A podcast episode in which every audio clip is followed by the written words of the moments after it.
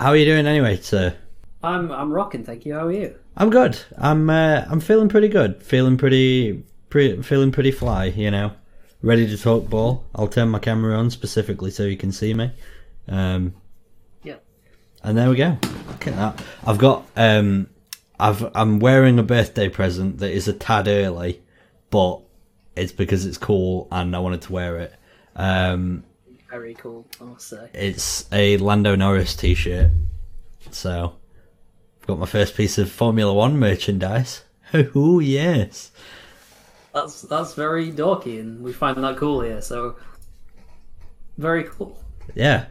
You know, can you believe that it's almost two years that, well, since the first episode of Dropkick Me Jesus came out?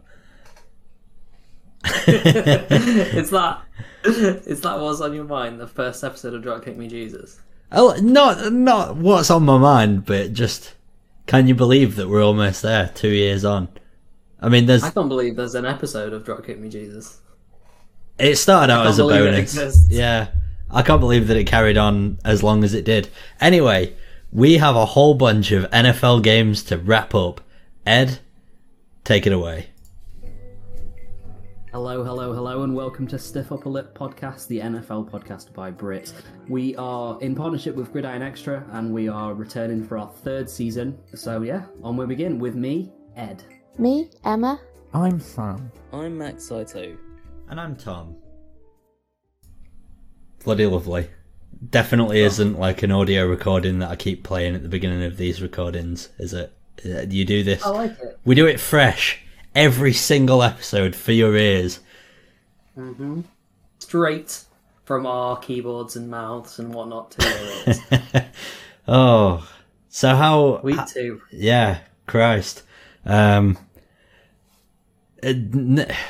oh, the whole podcast keeps taking L's, huh? There's only like one team every every week. This Yeah. week we got a second. Maybe maybe someday we'll all come away with a dub. This week. The Giants are on this podcast, so I can't see it personally. oh, yeah, you're right. There just isn't any hope. Sorry, G-Man. Um, I missed Friday, so you guys wrapped up the Thursday night game incredibly efficiently. So, shall we get on to what happened on Sunday? It, for now, it is just going to be me and uh, Ed, although uh, later on we will potentially getting Max in to talk about them Packers that happened on Monday night. But before we get there, Ed, how do you feel that week two of the NFL season went as a whole? Um, I thought it was. I thought it was a week for people to double down on the narratives they've created. Uh, yeah, Like, the, that's that's what it got to me. It was like reinforcing the perhaps the woolly narratives from season one. They got a little bit more force behind them today. yeah, I think I'd agree with that, especially in the sense of um, it felt like if you were going to stick to a narrative, you basically didn't get any fuel to change that narrative in any way, shape, or form. Um, even even if it is something as bizarre as the Bills are going to regress and then they put up 35 points, it still wasn't enough fuel or ammunition to make you change your mind. Um, It was. It, I will say this though for this week, and this is the thing that I probably enjoyed about the week most, is that it was the return of the marquee running back. I agree. Um, it felt like, maybe not in the in the early window games, but in as soon as it hit sort of the afternoon, you were you were hit by some like big big hit of running back games, um, and we will come into all of those. But uh, I think we start out in order of our predictions thing. In fact, actually, just before we get uh, properly on, oh, no, no, no, I'll save it. I'll save it for later. Let's start in order of our predictions spreadsheet and go Patriots at Jets because there's a whole bunch of crap in these open windows, and Patriots Jets is right off the bat. Oh dear. I mean, Jameis Wilson had the start had a start to his new career at home, and it didn't go to plan. Or was it? Wait, was it at Gillette? No, it was at Um, Meadowlands, wasn't it? No, it was at the Meadowlands. The game finished twenty-five to six. It oh, it was not good for Zach Wilson, who recovered his day by the end of it. But the the stat line after his first five passes being two completions, three interceptions, and thirty-four yards isn't really the sort of promising bit. I mean, Belichick likes to beat up on basically every uh, Jets quarterback that he's ever faced, and he has some kind of mortal disliking for the New York Jets as a franchise and will beat them into the ground any opportunity that he can. But we sort of expected it coming. Nobody got this one wrong. The the Patriots beating the Jets, and yes, oh boy, not a fun of a one. run of the day in this game. The, the Damien Harris run, Mm. where he, he was touched by approximately 18 Jets players on his way into the end zone. I I put that it was like it was his best Lynch impression. However, I feel like in that Marshawn Lynch Beast Quake run, um, the Saints were actually like competent tacklers. Uh, the the Jets were bouncing off of Damien Harris like there was no tomorrow. Oh, it, it wasn't a good one for the Jets linebackers coaches, that's for sure. No, I mean I don't. I don't think anyone in in New York was particularly happy with the game. It was kind of made a mockery of our preseason, where I was like, "Oh, the Gen- the Jets' interior run defense is pretty solid," and then they allow that. Mm-hmm. But Yeah. I guess you could say, I guess you could say the Patriots are showing signs of promise. I mean, Mac Jones looks like a flawed but very capable and talented player. Yeah, I almost get the impression with Mac Jones that like he's a very good uh, yardage churner. He's not. He's not really like lit up the box score in terms of like actually tacking on points for his team, but like just very consistent. Twenty-two for 30, 186 yards. It's it's unremarkable, but at the same time, like the Patriots don't really need to be that remarkable right now. The division's a bit weird in the AFC East. Their defense is strong. Their running backs are plentiful and at least reasonable. Damien Harris is good. They don't really need Mac Jones to be anything else this first year, so there's a lot to build on for, for Jones, and I think the promise is shown. Yeah, it's like safe passes into the hands of safe receivers, isn't it? Which I guess is like that's the way to move the chains. Yeah, and it definitely, uh, you could definitely see the game plan with how the Patriots went at it in free agency with getting Jonnu Smith and Hunter Henry specifically. Because if you're going to want a safety valve, you're going to want two, at least semi decent pass catching tight ends. And Jonnu Smith and Hunter Henry are two of the best that were available on the market. So why not go Yeah, after them? And they they've done a good job of giving Matt Jones what he needs but you can't really take very much else from this one because it's the Jets. No, it was not a feast on the eyes. as as rare as games at the Meadowlands ever are, mm-hmm. this one was particularly unpleasant for the for the spectator. So I think the the faster we move on, the better. And well, we're just heading right into another game that was pretty unpleasing on the eyes. Broncos Jags. Oh boy. TIAA Field isn't exactly uh, the most pleasant game to watch football at, or the most pleasant stadium to watch a game of football at this year. Because even though there is Trevor Lawrence in there, the rest of the Jags are pretty stinky. Yeah, it's difficult to find positives for the Jags, which is not a not a compliment, and indeed not we thought not what we thought we'd be saying about the Jags, because obviously they're flawed and obviously they're rebuilding, but we didn't think they'd have as little spirit as they do. Yeah, Remind me of the score in this game. Uh, it have was- So it was 23 to 13 to the Broncos, who've had a great start to the year, by the way. 2 and 0. We'll come to those in a minute. But Trevor Lawrence had well below what you'd expect out of the rookie 14 for 33, 118 yards, 1, uh, one TD, two, uh, two interceptions. James Robinson has not hit the ground running. Um, and I think Urban Meyer has basically murdered what was a very promising UDFA like hot hitter because what was the what was the official line that you gave earlier? It was like 16 attempts, 72 total yards. Yeah, zero touchdowns across two games. I mean, it shows a it shows an, a near abandonment of the run. I Yeah, mean, which- Laviska Shenault was getting catches out the backfield, and it's like, well, fine, but that's not. Mm-hmm. I, I get it if you're trailing, but you you need to establish something on the offense that works. And part of the problem is that Lawrence doesn't really trust anyone to catch the ball.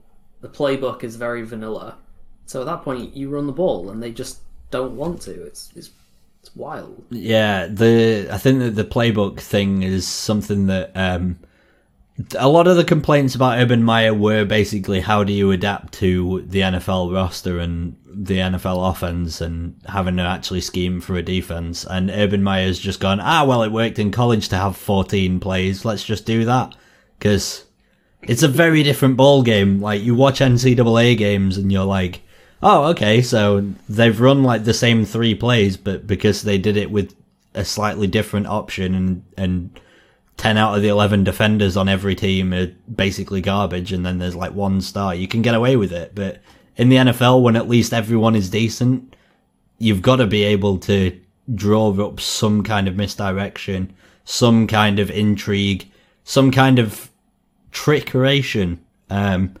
Jags very vanilla, very boring, very down the middle of the road. And like you say, they aren't running the ball effectively either. So, oh, Urban Meyer's had a rough start. Oh, but to not be so down on this game, Denver showed up in a way that, like last week, they showed up against the Giants and like, oh well, it's it's the Giants, and I know that again they showed up again here against the Jags, and oh well, it's the Jags, but two and zero starting the season. Teddy Bridgewater over three hundred yards, two TDs, very consistent.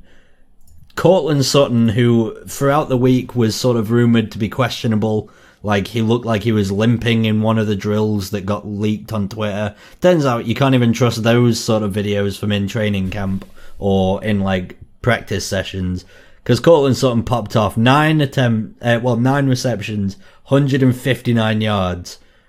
What the fuck happened to Denver? It's almost like you give them a quarterback and they actually look like a decent team. It's not even like you give them a quarterback; it's that you let the black guy play. oh, it, it, I mean, in all seriousness, it is it is a testament to the fact that they got their decision right at QB. Teddy was Teddy was the correct choice. I think we can all see that. And he's just managing the offense very, very well. And we, we shouldn't also discount the defense. I mean, Patrick Surtain had his first pro pick. It was a beautiful leaping pick. Plenty to be excited about for Denver, and they could be real movers and shakers if they can sustain this progress.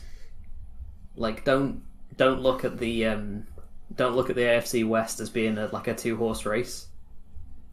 Yeah, I think before I start putting them any higher than like third in the division, or I mean even fourth, like the Raiders will come on to as well. But um, everyone in the AFC West seems to have a fair amount of intrigue or competency about them. So before I'd want to put the Broncos in that bracket, I'd want to see them maybe playing against um, someone with just a little a little bit more in the way of um, A little bit of spice. Yeah, yeah, something that's going to actually rock them about a little bit. Because I'll be damned if I'm saying that the Giants have got anything to offer, um, and the Jags are even worse. So, but yeah, great start to the year for them. Do you know something that I love? You know the Jags' two first round picks? Uh, what, as in Lawrence and Etienne? Yeah. Yeah. You know you know that their numbers are 1 and 16. Oh my god, I love that. That's fucking brilliant. That is brilliant. Oh, Jacksonville. Let's not stop at one. Let's not be happy with one. Joy to the world. Anyway, let's move We'll on. to 'cause- ask Max when he comes back what level of Tomsula's uh, Meyer is at already. Well, he's he's significantly worse than Sirianni, and I feel like we had him down as like around the same level, but more for like a uh, a, a controversy. But Urban Meyer just might get fired by like week five just from incompetency. Doesn't even need the racism. Anyway, let's move on to another wet wet flannel of a game. The Bills at Dolphins, where Tua Tagovailoa came out early doors, and the Dolphins didn't look forward ever since.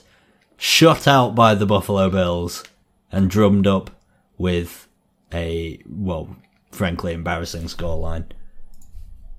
I would call this game an autumn fart because by the end of the first quarter, it was it was finished. Yeah. It was over. Like Matt Barkley, sorry, Trubisky came in and played significant time. Like that's all you need to know about this game. The Dolphins weren't wait, wait, wait, wait, wait, wait, wait, wait, wait.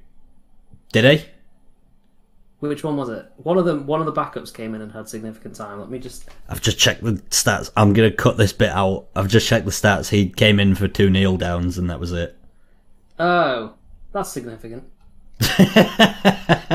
oh god. Yeah, fuck it. We'll keep it in. Fuck you. Yeah. Yes. Um. Yeah, significant snaps, two kneel downs. That's significant. Yeah. Um.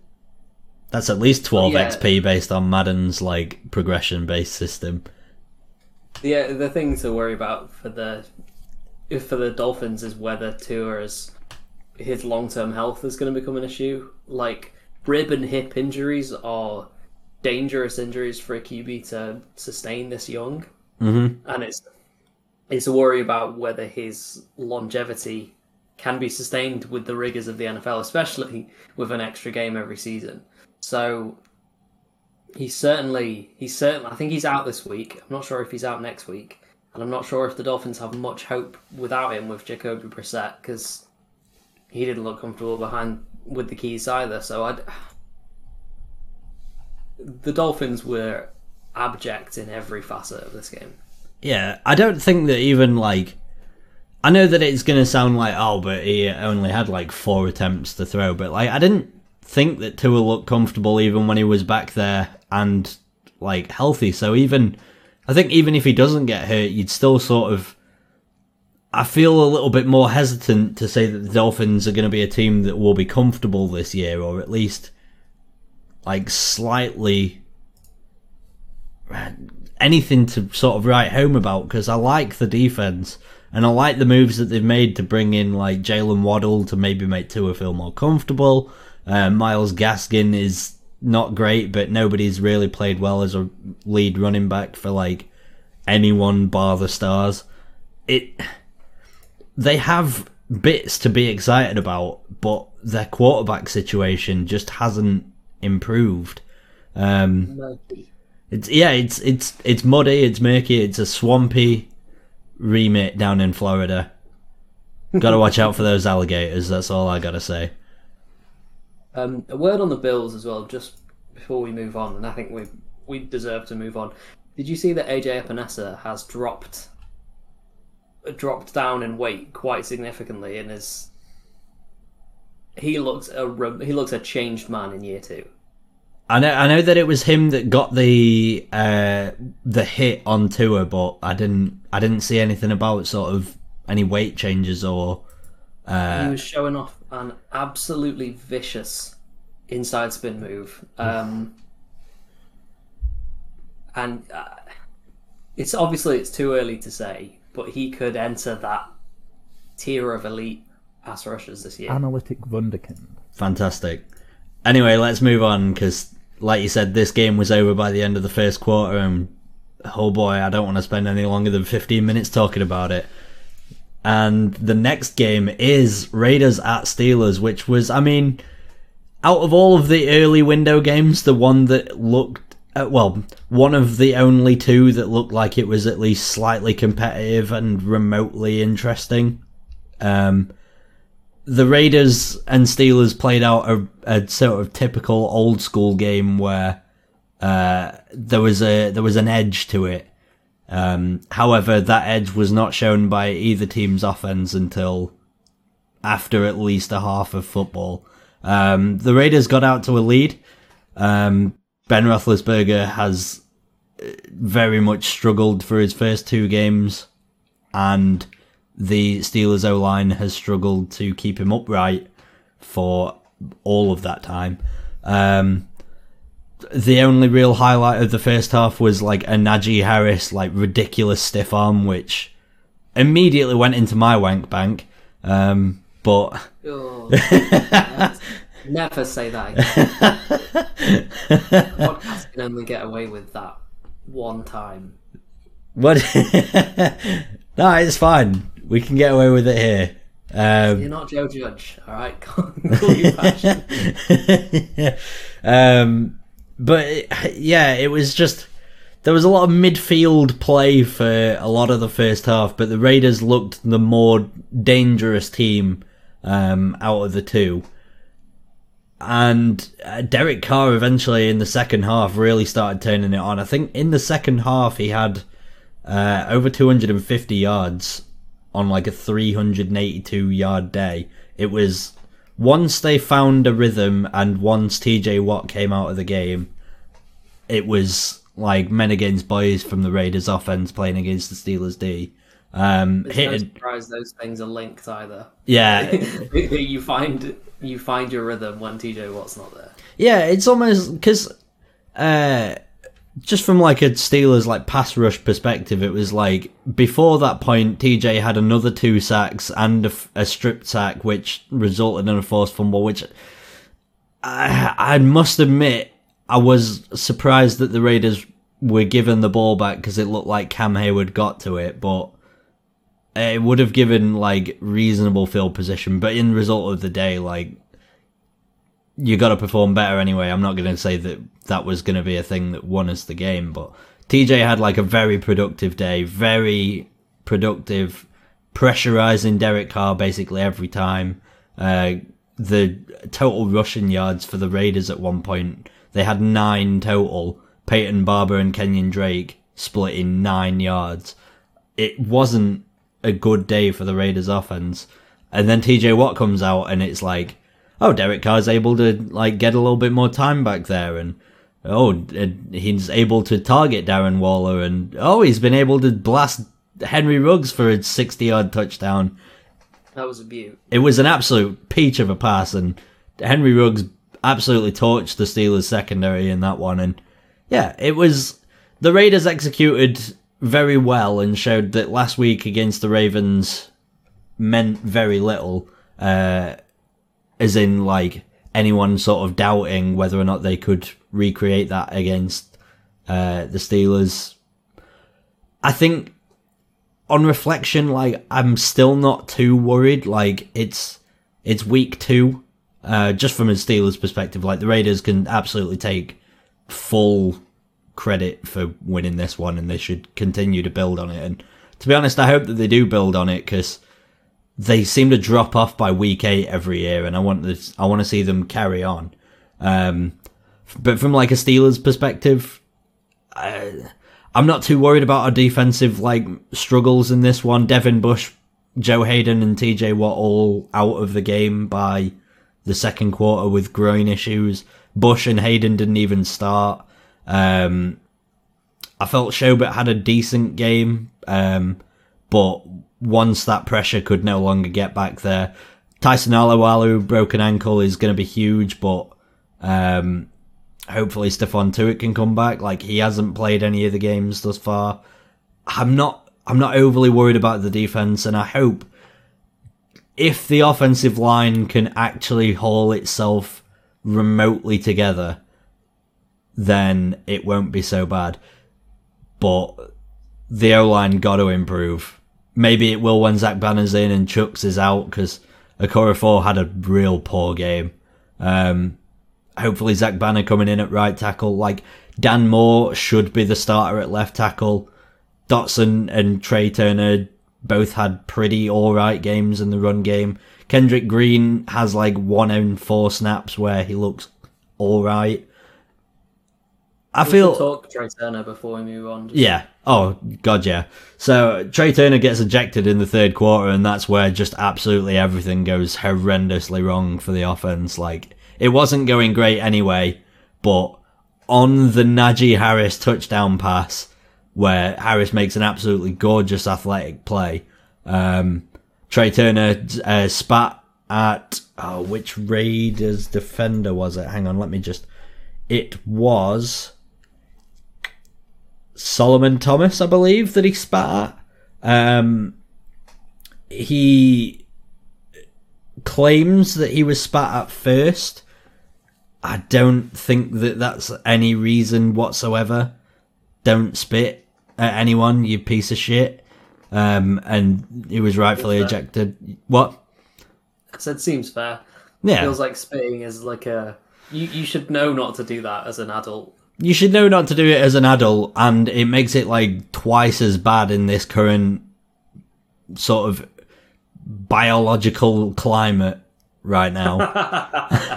Yeah, that's true. I hadn't thought about the sort of salivary implications of it all. yeah, you can't, you can't, be, you can't be doing that anyway. But like, especially not in a pandemic. So yeah, rightfully ejected. He'll probably miss like at least a game. If he's not suspended, I hope that he gets benched for a game. Like, I'd rather us have a weaker O line and not be playing a piece of shit than let someone get away with a spitting offence. It's not on. Um, just one more thing before we move on. He has taken a lot of heat on this podcast in the past, but we see you, Derek Carr. We see, we see you, fella. Yeah, nice work. I'll give him. I'll give him credit. Oh, there is just one more thing that I do want to uh, say is, uh, I think Dallin, leave it, um, came out of the game with one of the nastiest like collision injuries that I've seen in a while. Um, not like one of those where it's like obviously a broken ankle or something, but you know when you see like a, a helmet on other body part collision and you sort of it makes you really like squirm into your chair yeah. Um the way that he hit claypool on like what was ended up a nice pass breakup um it very much had shades of ryan shazier against the bengals which ended up paralyzing him it was a relief that he got up after the lengthy time that he spent on the field because you don't want to see a guy get hurt and you don't want to see a guy get like majorly hurt. He may end up um, missing a few weeks with concussion, but it was this is what I meant. Like this game was like an old school game in the sense that it was very sort of in your face on uh, on the nose. A lot of hard hits. A lot of guys came out injured. Um, this one was not one that was nice to watch. So get well soon, Dalin or Dalin. I should have probably learned his name how how to say it, but get well soon. I'm, I'm sure he appreciates the sentiment. Yeah, if he listens to it. But All anyway, the NFL players listen to this, Tom. Come on, that's most of our listenership is the players themselves. of course, yeah, of course. Um, right, let's move on. Unless you had any other points about Raiders Steelers, I feel like we've pretty much touched upon everything. Yeah, yeah, I'm good to go. Solid. 49ers at Eagles was next. A uh, uh, just Snooze fest again. Yeah. Just another one. I think the biggest turning point for this than me, other than the fact that the 49ers won, and I cannot remember the score, Tom. it was 17 to 11 for the 49ers who go 2 and 0 on the air. It never really looked close because the Eagles were on three points until well into the fourth. The 49ers themselves couldn't get anything going on the ground. It just. It was one of those games that was mired.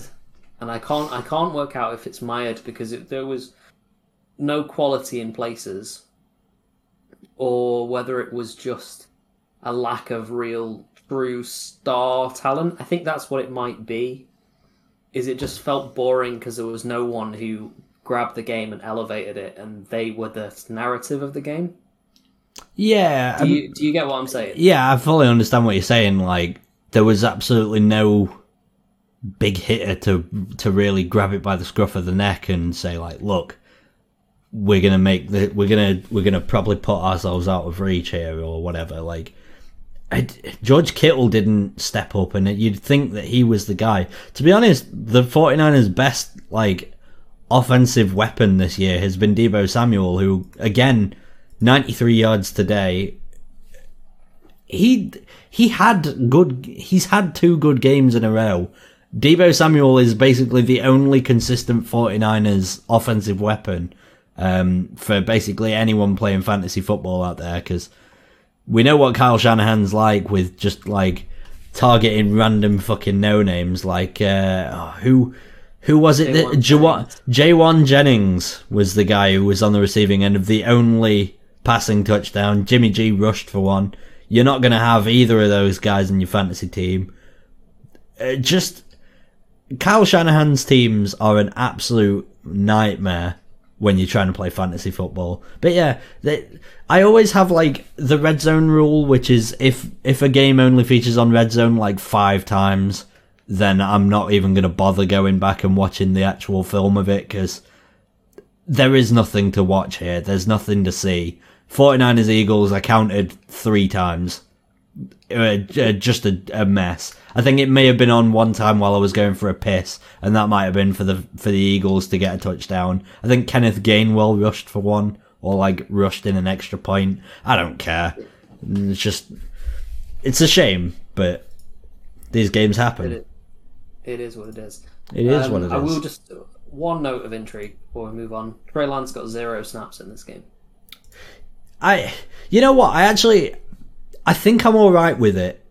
Specifically from the perspective of like, they're clearly paying Jimmy G to be the guy for this year, but to also teach Trey Lance what he's meant to do. Last week, it it felt a bit weird. It felt like they had no idea like who should be their starter. I know that Trey Lance played better than Jimmy G against the Lions, but giving him snaps against teams that don't generate as much pressure, not having Trey Lance get any risk of being injured, especially on the Linc. Like the Lincoln Financial Field is not a good field to be risking your rookie quarterback on. If he's going to be the guy of the future, you're going to want the guy that's already injury prone going out there on that field. So, yeah, I think I'm all right with it, if I'm being honest. In the same way that I was all right with like Justin Fields not playing against the Rams specifically because you don't want to see him get like broken in half by Aaron Donald. Uh, the logic is woolly, but yeah, I, I, understand. I, I, for my money, I don't actually think Garoppolo's been bad this year at all. Like, I don't think he was bad against the Lions. I don't think he was bad here. Yeah. But I just want to see Trey Lance because he's. I like Trey Lance a lot. I just want to see more Trey Lance. yeah. I agree. Anyway, what have we what have we got next? We're still in the early window. We've got the Houston Texans 21, the Cleveland Browns 31. Oh boy. A game I'll I'll get my I'll get this out of the way before Tom gets his shots in, but it was a game that was far closer than it had any right to be, which is my co-host is quite literally salivating at the prospect of this. I'm not. I'm I'm feeling the gap in my face. That's that's all that's happening. I see. Um, for the listeners who aren't aware, Tom's recently had some dental work. It's like trying to stuff a whole fist in his mouth. Um, again, talking points from this game, the biggest one is that Tyrod rolled up at the end of a run and is it a, is it a groin with Tyrod? I think it's a hamstring. I think that he has. T- I think he's tweaked a hammy. Um. Wait, is tweaked too much of a medical term? I think he can get away with tweaked. Okay, that's good. Just as long as no doctor will have ever said it. Yeah, the hammy. And uh, I mean, it, it came at the end of like an, a 10 for 11 day, 125 yards and a touchdown, including one on the ground as well. Like, Tyrod Taylor looked like a competent starter for the second week in a row, and it's almost it's almost nice to watch Tyrod Taylor in this team because he he's had a bit of a rough one for his entire yeah. NFL career. Like he got benched needlessly in in Buffalo for Nate Peterman for no reason, and then came back and took them to the playoffs, and then got cut. He ended up in Cleveland, obviously, when they drafted Baker Mayfield, gets a concussion in like week three. Mayfield takes the job full time. Goes to the LA Chargers, fucking gets his lung punctured by a team doctor stabbing him in the chest. Justin Herbert comes in and never looks back, gets cut. And now here he is in Houston in like the most volatile situation that he could have possibly wound up in week Imagine week. If Davis Mills is the next big thing and Tyrod gets cut again. I'm gonna be I, honestly, if they're prepared to, if if Tyrod Taylor's been benched for Nate Peterman in his career, I think at this point anything is in question. Like they will patch up this fractured bridge that they have between them and Deshaun Watson just in time for Tyrod Taylor to come back off the uh, off the medical table. So I I the Deshaun Watson saga still rages. It's very. It's becoming more and more clear all the time that he he's unlikely to ever play another snap in the NFL. It's at the very least for Houston, like I'm not being funny. They should have traded him when they got the opportunity because if they're clearly not going to play him, I don't know. I think I think that I think that the only place that they should have traded him to is like a county jail. Like, let's be frank. true. Uh, don't know all the details, but it's becoming clearer and clearer that this isn't going away. Yeah, and So ew, it's it's not fun, and it's almost like it it is a cloud hanging over the Texans that they don't need because they are in full rebuild with like a real messy situation on who's going to be their head coach next year. Although right now, I'd I'd genuinely maybe consider like if David Culley can keep this up with this roster, just keep him in there. Don't bother with like Josh McCown. Just have David Culley lead the team for a couple extra years. Like it can't be that bad, surely. Stop trying to groom an ex backup for a job that you already have a decent guy with. I mean, the players clearly like him. This is not an NFL roster. he's clearly maximized. Well, actually, it is an NFL roster. it's entirely an NFL roster. It is entirely made of players who are good enough to be names that you recognise, but not good enough to be Sort like of- Kamu Grugier Hill. Yeah, or Vernon Hargreaves. Uh, I know that name. Yeah, I I, I recognize the name Vernon Hargreaves. Um, yeah, but uh, real rough for Tyrod. Um, but Davis Mills came in and looked reasonably fine, like unspectacular, but it's what you'd sort of expect out of a, a second round, third round rookie, fourth, Yeah, fourth round taken rookie. after the Vikings took Kellen Mond. Yeah. Um, but yeah, they just seem like a team that have a little bit of a of a sort of chip on their shoulder, and that's why they're they're really flying. Brandin Cooks has uh, no right to be in this position, might I add. Like, I don't think that he was bad for any team that he's played for, and yet he's ended up on what should be 32 out of 32. But right now, the he's making it work. I mean, if, if in my money, for my money, Brandin Cooks is laughing all the way to the bank. Have you seen his contract? I haven't, but I'm going to assume that it's absolutely ridiculous. It's ape shit for a team that's supposed to be rebuilding. It's it is an albatross around the neck of a rebuilding Texans team. Here, let me see if I can find it. Um, I think I think just the cap hit alone is pretty extraordinary. Just- Bearing in mind this, they traded for him rather than get a a decent receiver, like a decent rookie receiver. For the listeners, Tom is Tom is pulling a, a stern face. so it's not that bad this year. It's 5.6 million this year, um, but there is 12.3 million in dead cap. Um, the only problem is, is that next year he's on 12 million dollars with 15.5 as his cap hit, and then there are there are two voidable years, but Jesus is- Christ. with with respect, this is Brandin Cooks, not Justin Jefferson. Like he's playing well, but sustainably, I don't know. That's always been his issue. We should we should go across the um, across the painted lines and talk about Cleveland as well. Oh yeah, hundred percent. Um, I'm gonna I'm gonna do something that I don't think anyone was expecting me to do this uh, this podcast. I'm gonna Not gonna praise Baker Mayfield. I'm gonna praise Baker Mayfield for what was a stunning display of strength to dislocate his shoulder, pop it back in on the sidelines, making a tackle no less. It wasn't like he uh, dislocated his shoulder on a sack. He was making a tackle, uh, dislocates his shoulder, gets it popped back in on the field, and with a properly swazzed up shoulder, goes on and has a pretty good day. That right there is is is some balls. Um, and he had a 19 for 21 day as well.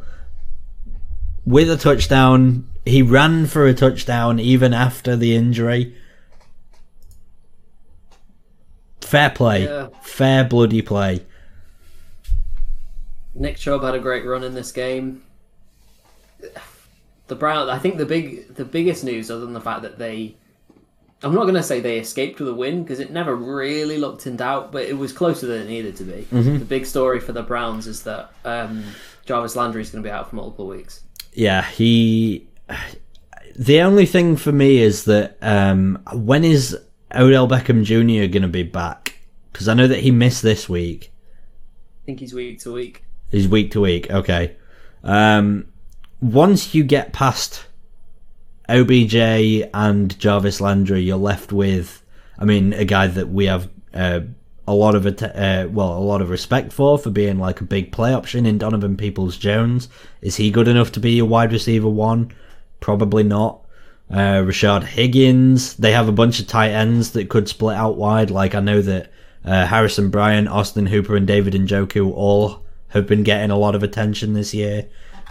Unless you're planning on doing like a three wide rece- uh, three tight end, one wide receiver, and and uh, a running back as your sort of formation on every snap, which they could make Sounds happen. Yeah, they could easily make it happen with the running back that they have in, uh, well, the running backs that they have in rotation, a deep threat guy, and the safety valves of your tight ends. Like those three tight ends are not bad options. Like they could all easily be starters elsewhere.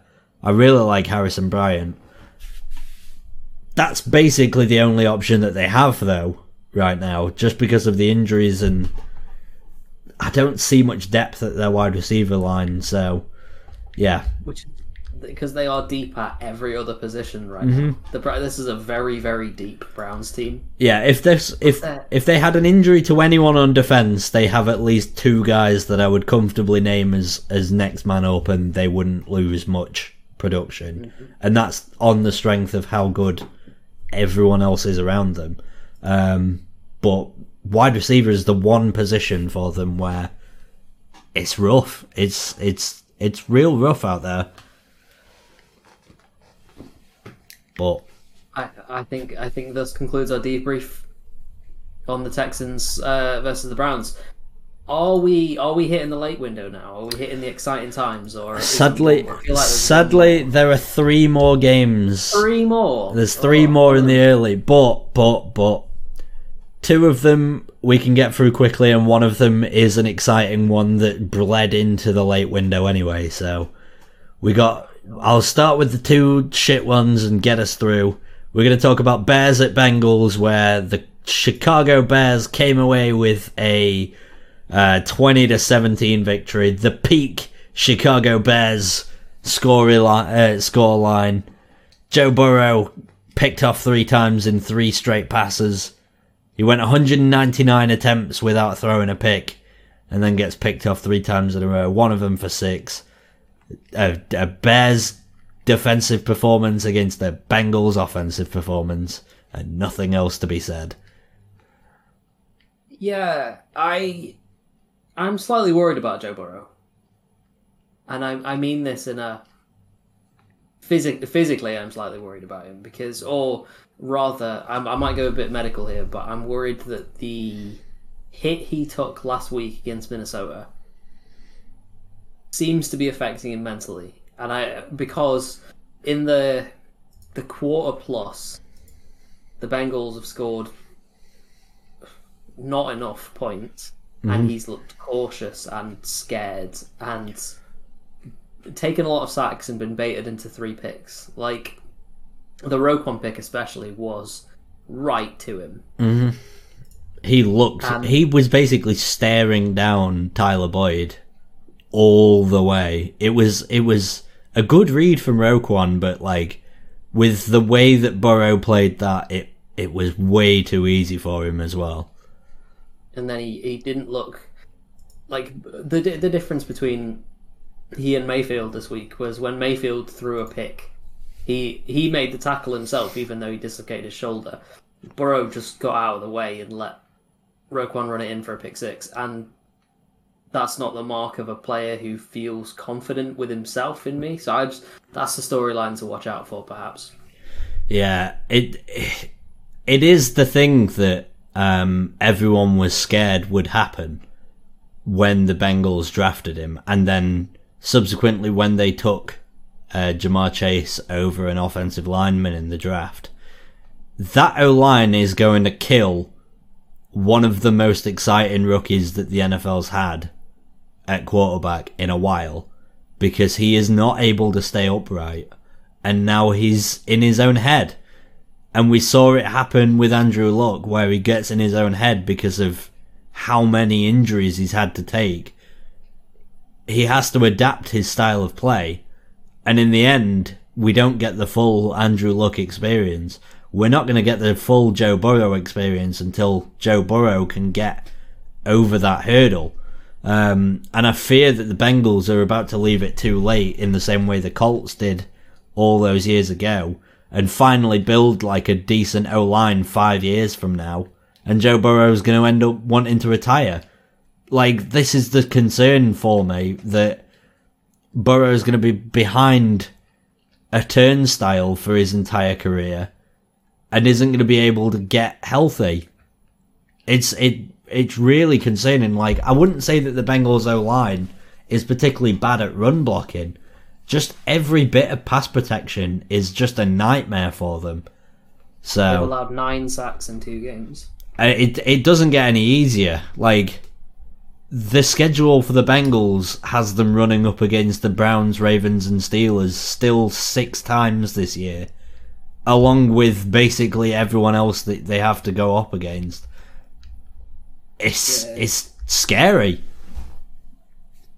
Might not end well for them. That that O line certainly is the biggest question around Cincy because at skill positions they look fairly good. Mm-hmm. That secondary is we talked about before. The secondary is deep. Like this is a decent team, but they might be hamstrung by just how abject that O line looks. Yeah. As for, as for the Bears, it was a commanded defensive performance. That's that's my big takeaway. I thought Ed Jackson had a good game. I thought Roquan had a good game. I thought all of these guys that the Bears drafted, the the sort of the Ryan Pace defenders, had good games. Like Kindle Vildor had a good game. Mm. Like a lot of the a lot of the Pace guys had a really good game. Yeah, but it wasn't it wasn't a it wasn't a game I'll look back on. Probably even by next week, I'll have forgotten a lot of what happened. Yeah, it it comes into basically like every Bears game from last year where they played well, but I'm not going to remember it a week later. Which I'm excited for when Fields can start, man. I know that he came in halfway through this game and it, it changed some things, but when they can like properly let Fields like cork some loose against some teams, I'm I'm gonna be I'm gonna be over the moon, basically. Fields for me because I've I watched the preseason games with the Bears and I watched this game, and he has. Uh, my fear about him is that he has a tiny bit of Wentzianism in him, where he's his sense of pressure is off, and he's either looking to scramble when he's got a clean pocket, or not sensing pressure and blitzers when they're on him. That's that's because he, he can make all the throws and he's an athlete and he's making the runs and when he's scrambling he's doing well. My worry is just get that get that sense of where you are and where everyone is around you straight and we've got a real mm-hmm. real real good player in Justin Fields but he just needs that tweak in his brain. Yeah, which I think will come when it's the it's the stereotypical thing of like when a rookie makes their first attempts in any pro league in any sport ever. Like if you're coming up from the academy in football or you're just fresh out of the NBA draft, or you just got from the ma- uh, minors for your first game in the in the majors, or you've just been drafted in the NFL, you are going to have the exact same experience of the game is going to feel really fast for you. And it's only when it starts to slow down and you start to get those instincts in naturally. And I know that Justin Fields and Trey Lance have both said in the uh, in the preseason that the game's already starting to do that for them. It's only a matter of time. It's I feel like those guys have both got it, and I feel like that's what Mac Jones has gotten best out of this, out of all of the rookies, is that the game is already slowed down for him. He looks like he's making the right decisions because he, in his own mind, is making those progressive reads quicker than anyone else right now out of all the rookies. So it's a it's a promising it's a promising class for like all the rookie quarterbacks for sure. So yeah, hopefully hopefully Fields can kick on. Hopefully all the rookies can kick on, and hopefully we can get back out of here and head on down the road to the NFC South, where the Panthers shocked the Saints. Ed, They kicked the shit out of the Saints. It was great. it, I loved it. Take it away. My analytics hat for us, off my analytics hat. I think this was a great game. I'm happy to be proven wrong about Sam Darnold if he does this to the Chiefs. Sorry, the Saints every time they play each other. Um, but the big the big story in this was CMC. Like watching this game, I was like, oh yeah, oh yeah, I, I really missed CMC last year without even really noticing it. I was just like, this guy's kind of got this unique footprint, even against Alvin Kamara. Like, who, he's kind of like this satellite back, isn't he? Like he's he's Yeah. the he's the receiving back, but Christian McCaffrey can do it all between the tackles. He can run power. He can run zone, receive the ball, split out wide, and run routes like a slot receiver. He has everything in his arsenal. Mhm. Like I reckon, I reckon he'd do a job for you lined up at defensive end. Like it's just the player that he is, and I um, I have a sneaky soft spot for the Panthers because of how much I love CMC, mm, and I know I know people will point to this game and say, well, the Saints had eight coaches out, and it was clear that they were undercoached. It, w- it was clear that they were underprepared, and to a degree, you you understand that, and there's a there's an asterisk over the win, but nobody from the Saints played well. Uh, Jameis reopened the bakery threw was it two picks in the uh, end? yeah, just two, but they were bad picks. Both one of them the, were- one of them he scrambles out to the left and just decides without seeing anyone to throw it to the only saint covered by four panthers it was Yeah, it was a bad This is the throw.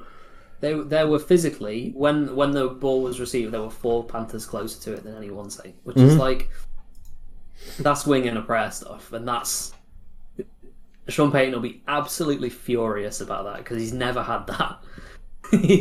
he's never had that. So I'd love to be a fly on the wall for that discussion. hmm But it was um, comfortably my favorite game of the early window, I have to say. from from just a, a another like pro Panthers take because I, I don't have the same vitriol towards the Saints, but I have a very similar soft spot for the Panthers. Um, and I'm delighted that at some point in the year we will be able to get another Panthers uh, representative in Connor Brosnan on the show, specifically to talk in depth about this Panthers team, and hopefully they can keep this little ball of momentum rolling all the way down to that week specifically so that we can actually get some uh, some nice points in there. But Brian um, Burns, Jeremy Chinn, info. this Panthers team, like this current mold of the Panthers team, with the players that they have healthy, the players that they acquired in the in the off season, the players that they got two years ago that didn't get to play with CMC, the coaching staff, the the GM, the front office. This is a Panthers team that is like just so fun to me they they feel like a team that I would want to turn on and watch every week. And I know that their two games this year have come against like a very sort of undercoached because of COVID Saints and uh, against the Jets team that are the Jets and will be bad for a while. But it's nice for me personally because I like I, I like Sam Darnold to see Sam Darnold have a couple good games, not give the ball over, not make stupid mistakes, play pretty consistently. CMC back healthy, DJ Moore, Robbie Anderson, every single receiver on the Panthers looks like a guy that I could happily easily root for. But the defense, that defensive unit for the Panthers is just so sneaky brilliant. You I got remember last year with the Giants where they were much, much better than the sum of their parts. Yes. Down the stretch. yes, That's what we're talking about with this Panthers defense. Like, obviously, it has has Jezza Chinn and it has Brian Burns. Like, they're the two stars. Yeah, but you can't are- even you can't even like ignore what like Shaq Thompson, Donte Jackson, Juston Burris, Haason Reddick. This is a this is a Panthers defense. Jaycee Horn had a pick. It's a unit defense. It's not just like one or two guys. It's every single member of them have been fired up by Matt Rhule, and um, I, I yeah, peak uh, Carolina Panthers 26 7. Um, the only other thing that I want to just quickly, very quickly touch on, because I know that we sort of mentioned like Alvin Kamara's name briefly. Uh, eight carries, five yards. Tony Jones, three carries, seven yards. The two players, the only two players that had over 10 yards rushing were quarterbacks for the Saints. Jameis and Taysom Hill, and that's it. Um, it's not like their O line is bad. I like the Saints O line. That's just a bad game from the from the Saints rushing unit. What would Max call this? Max would call this one a bury the ball game, wouldn't he? That's what that's what Yeah. he says. But yeah, just go again. I pray that they're this bad. okay. Onward to the final early window game, and therefore the final game where very little happened, but this one actually went all the way to the wire. We're talking Colts hosting the LA Rams. The Indianapolis Colts fall to 0 2 with a 27 24 loss. Rams 2 and 0. I don't know how much I can really say this is on the Colts or the Rams. Both teams seem to give it their all, but one team just had to be the better one. Yeah, in a in a late window full of drama and spectacle, it's going to go down as a very forgettable game. And my my main takeaway from this game was Wentz wincing around in the pocket, like drifting into pressure. Like it's it is fundamentally my the thing that frustrates me in quarterbacks most is not when they can't make the throws, but when they just they just lazily drift away from the scripted protection for them because it's there. Like this is the Colts. Like more often than not, there's a clean pocket if you want to stay in it and actually throw. Like it was a typically baffling pick when he threw that um, shuffle pass. Yeah. I loved it because of just the madness that there was no one even near. But wincing around in the pocket, and now he's got an ankle. uh, Sorry, he sprained both ankles. I'm gonna I am gonna slightly defend Carson Wentz here because you are naturally gonna be more critical of him because of his last couple of years in Philly. However, I think that Carson Wentz had a, a much better game than you're giving him credit for. Like the shovel pass was bad, but if I'm being completely honest, I know that the Colts have had sort of a very reputable O line for the past couple of years, but I didn't.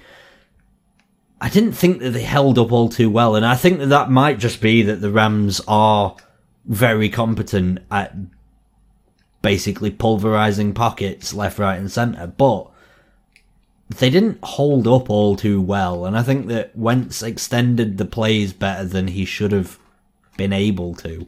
Um, and it did contribute to him being able to make some of the throws deep downfield that he wouldn't have done if he was just sort of trying to stay in the designated pocket. I think that this game would have been a lot more boring had Wentz been trying to stay in like personal protection and hadn't been sort of trying to extend plays.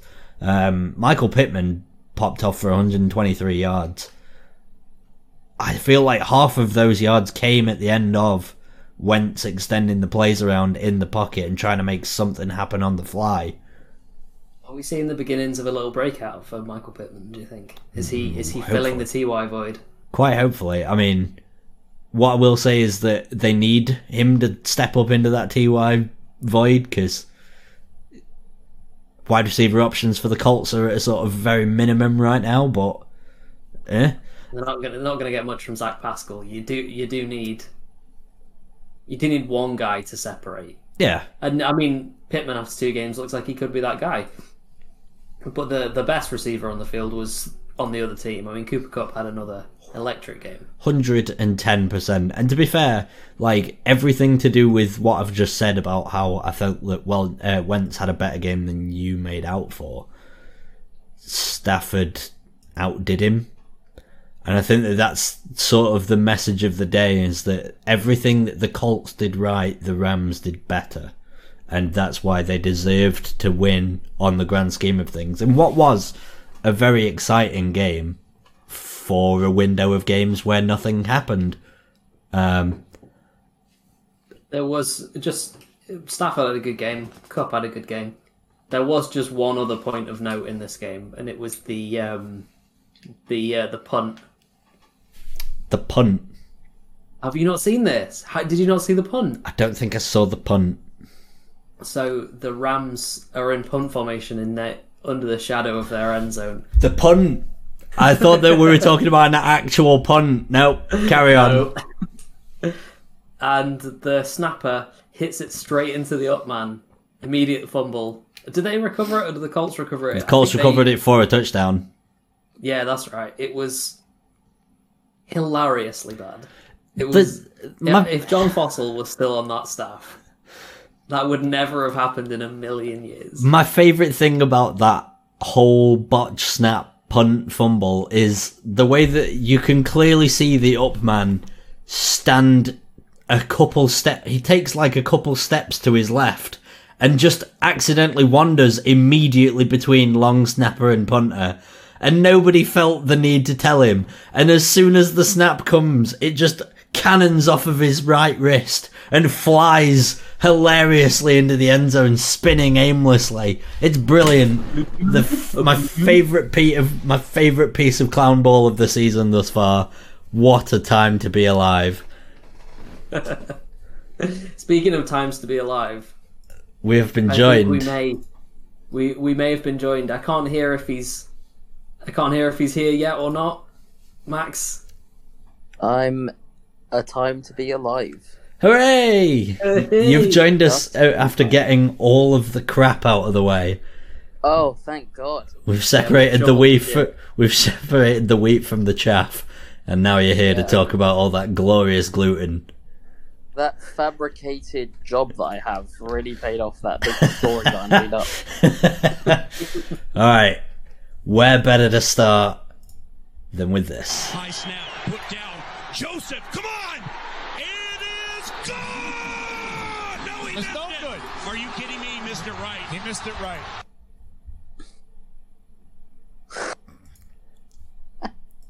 The Minnesota Vikings take an L after what was an absolutely brilliant game of football, if I if I must say so myself. yeah, yeah, it was what we would what we would call in this podcast a slobber knocker. It was end to end. The lead the lead changed ten times in this game. Kirk threw was it four touchdowns? Kyler had four as well, including one on the ground. It was a remarkably fun game. Sorry, Kirk threw three. Um, it was a very good performance from both teams, and it was so Minnesota for it to come down to a missed field goal from 37 yards. It made my soul sore. to the point where we're now we're recording on Tuesday afternoon, and I am just coming to terms with how upset I feel about this game. Yeah, it it was just a glorious game of football, and I feel like the missed field goal was the perfect way to end the game for like last second down to the wire drama from two teams that seemed like they were prepared to knock 10 bells out of each other offensively and weren't really that interested in playing some stellar defense.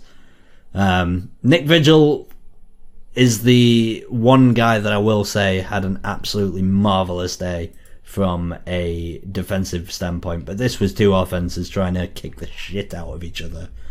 Um, and succeeding. I mean, the most fun thing, the or the, rather the thing I enjoyed about this game the most is the Vikings O line in run blocking. They were incredible today. Like the holes that they were able to open in the run game were you could drive a car through some of them. So like I'm plenty to like, but once again, the Vikings have fallen foul to a missed field goal. And I, I appreciate Max so much for not chiming in up to now, but you're, you're welcome to. I did have that cruel laugh. Uh, my my thoughts were that both teams made really good defensive adjustments at the half.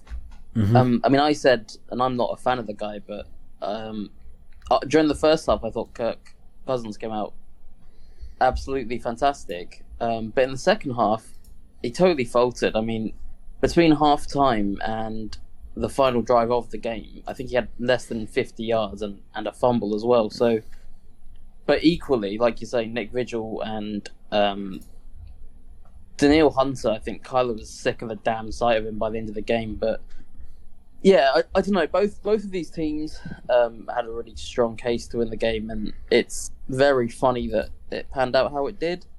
But if I'm the Vikings, I'm a little bit concerned about the defense going forwards because that's two games in a row now where they've maybe flattered their opponents at times. I mean, we know the Cardinals are going to be good, but yeah, they looked totally clueless in the first half, albeit, yeah, they did step up in the second.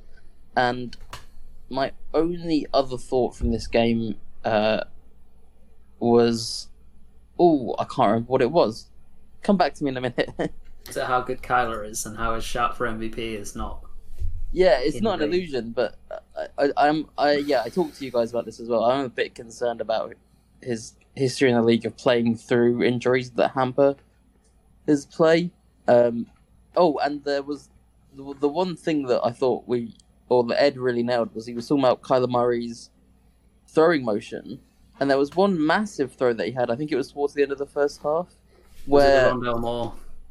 mhm. I think it might have been. He was falling backwards, and I have no idea. I thought that the pass was going to go about four yards on the ground or go out of the back of the end zone, but Mhm. he somehow managed to fit it in there. So, yeah, he's playing great. Um, they're very reliant on the on the improvisation, and they don't have much of a run game. So, I don't know exactly how sustainable it is. Um, but if they can keep it going for a full year, then to me, he should be the hands down MVP. what I'm gonna just quickly say before, like, because there are some guys where it's hard to break it down statistically and fully capture it.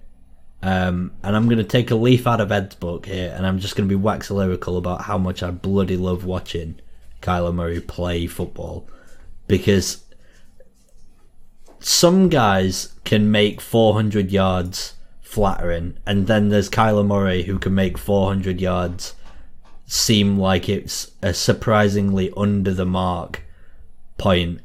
I felt, I legitimately felt like he had passed for about 700 yards by halftime. I was just, I was sat in awe, staring at Game Pass, just like, how the fuck has this guy who looks like the Bic mascot pulled off an unbelievable game of football.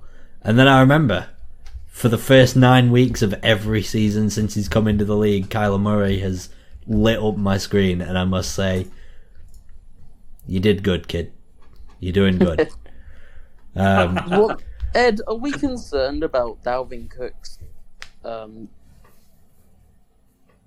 his resilience? Because he does seem to play through injuries a lot, and the injury that he picked up in this game, I mean, it was part of the offensive regression in the first half to the second half. There definitely was a significant drop off, um, albeit part of that was that they were getting to, you know, getting pl- sort of plugging the gaps in the defense, but he he does tend to miss a couple of games or play through injury. So I don't know, something to watch. Something to watch. You know, I just to quickly sort of touch upon this because it it relates back to something earlier. Um, I saw a tweet um, just after this game had finished, uh, talking about like Dalvin Cook, and the tweet was, and I can't remember who it was that tweeted it, so I'm very sorry if I have just ripped this from you. The tweet was, Dalvin Cook and Diontae Johnson both look like they get murdered every game and still look good. Dalvin Cook for this entire game was holding his ankle, and for what is now the second week running, Diontae Johnson's had what could have been like with how he reacted a season-ending injury, and both of them just carried on, and neither of them are going to miss next uh, next week. Or if Diontae they mi- Johnson didn't carry on though. well, I mean, it was the last play of the game, to be fair. but that's I what I mean. like, the, those two are the only ones that I can like accurately picture as guys that look like they're about to die, and then they'll be back like four plays later and they're perfectly fine and still I training mean, big Baker yardage. Mayfield had his shoulder put back in. No, but like Baker Mayfield's only done that like once though. Is my not saying that that's like a thing. I'm just saying that those are the two guys that were named in that tweet.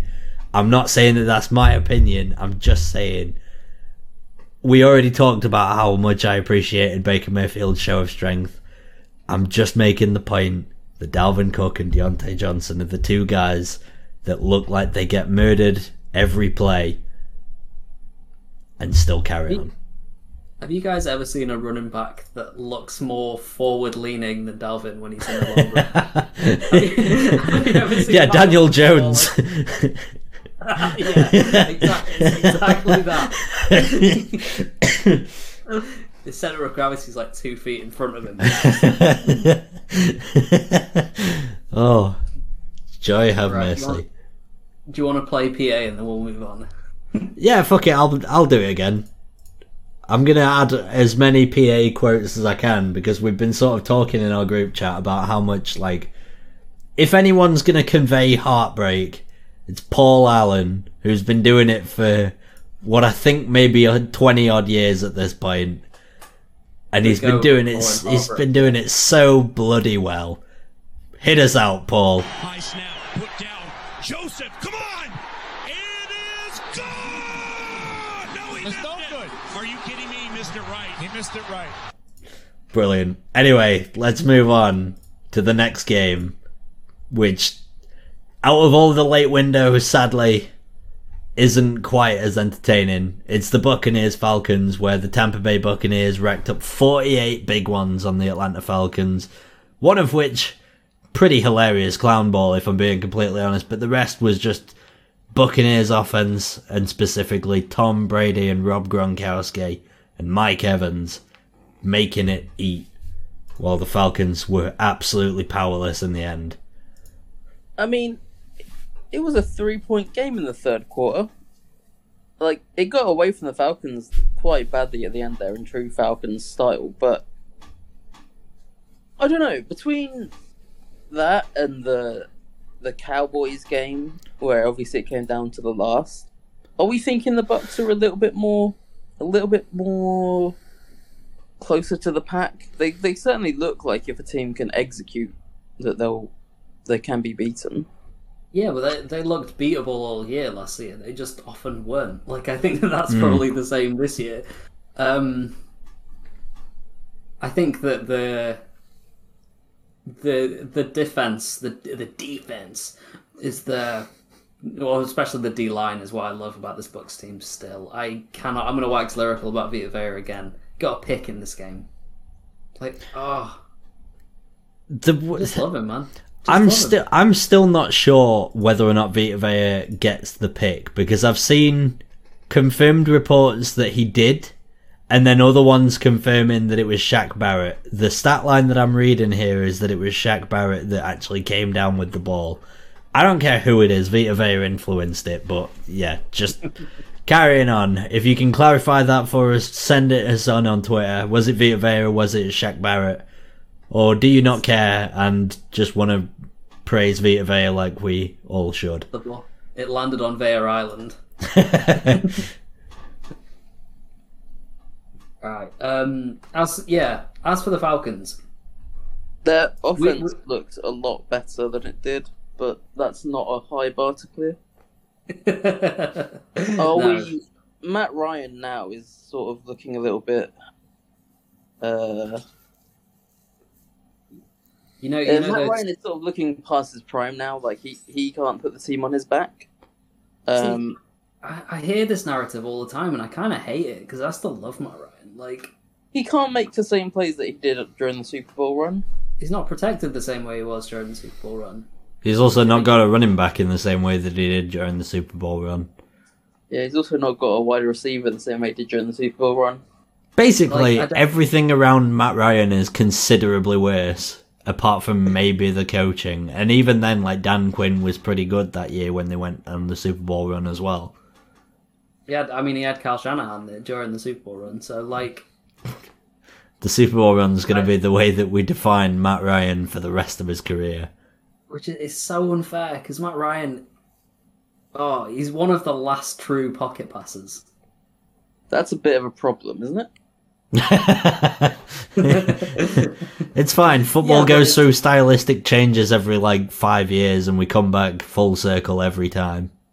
Yeah, it's it's archetypal, isn't it? Or I just yeah, I just don't. I, I've yet to see any substantial evidence that Matt Ryan is actually past his best. I certainly think the Falcons aren't helping him with the talent they give him. Like the the right side of that O line, Kaleb McGary. Oh, we spoke about it, Kaleb McGary and Christian Chris Lindstrom. They were dire in this game. They were dreadful, and it's like how how do you expect him to have a decent passing game when there are two rushes in his face on every snap?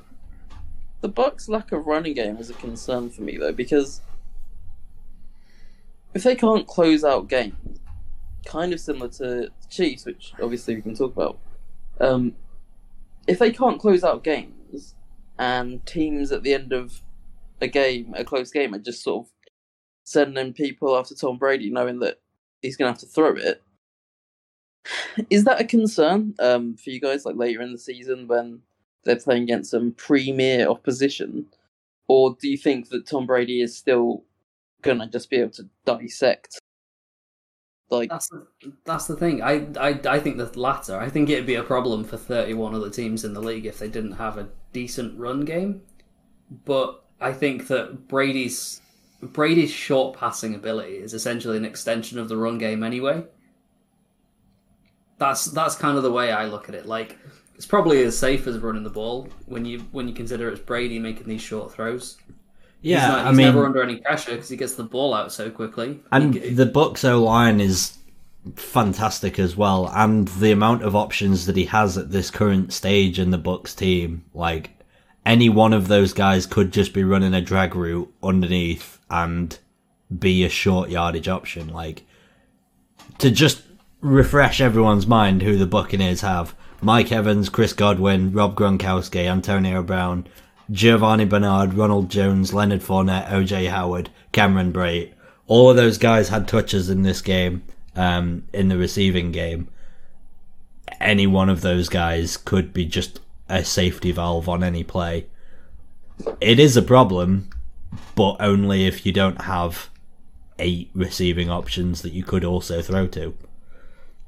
yeah, Antonio Brown had went from five receptions for one twenty one to one for seventeen in this game. So, uh, in terms of fantasy, Yeah. think- Yep. you're gonna get screwed over every other week if you've got a Bucks receiver. It's a pick Um, your poison offense. I mean, Like Mike Evans was nowhere in the Cowboys game, but yeah, obviously he was the star early on. It's why Um, I've been portraying that Chris Godwin's your only safe bet, and maybe Rob Gronkowski at this point because he's absolutely flying off the handle. If you count the Super Bowl, he's got six touchdowns in three games. Insane. These teams, I did not learn anything about them in this game. this is basically exactly what I thought would happen, except I thought the Bucks would probably throttle them a bit more with their offense and not with the defense. But the scoreline is not a surprise to me at all. In terms of our predictions league, I, I wish cast the first tie of the year and I didn't get it. No, but I did. Didn't So, even yeah. come close, I'm afraid. oh, right. Let's move on to Seahawks at Titans, and this is the game that I'm glad Max is back for as well because I have a bone to pick with both of you. In our predictions episode on week, uh, well, on Friday, you guys, while I wasn't there, questioned my pick of the Tennessee Titans over the Seattle Seahawks forgetting that there is one X factor on the Titans that the Seahawks have famously never defended well against. If you don't have a run defense and you're up against Derrick Henry, you ain't coming out of here with an easy victory. And you both, in all of your analytical minds, questioned me, and now who's laughing? What's this? If you shoot for the king, you better not miss, right? Like, what a second half Derrick Henry had. Like, that was fucking ridiculous. What a player. What's funny is um, in one of my fantasy leagues, we have like a group chat, and the person who had Derrick Henry was like, "Oh, I'm so sick of this useless cunt already." Sent a screenshot of Derrick Henry. I offered him a trade for Chase Edmonds because he's a uh, Cardinals fan, and I was like, "Oh well, Chase Edmonds for Derrick Henry." He was like, "Don't tempt me. I'm going to bed." As soon as he went to bed, Derrick Henry just started churning an extra ten yards a carry.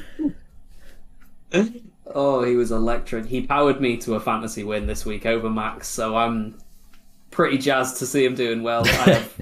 I have plenty of horses in this race. Um, We were there should have been a walk off safety though, which that's a shame. Yeah, yeah.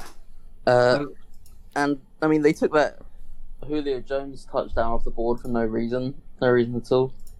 Um, so the Titans won through some imposed adversity.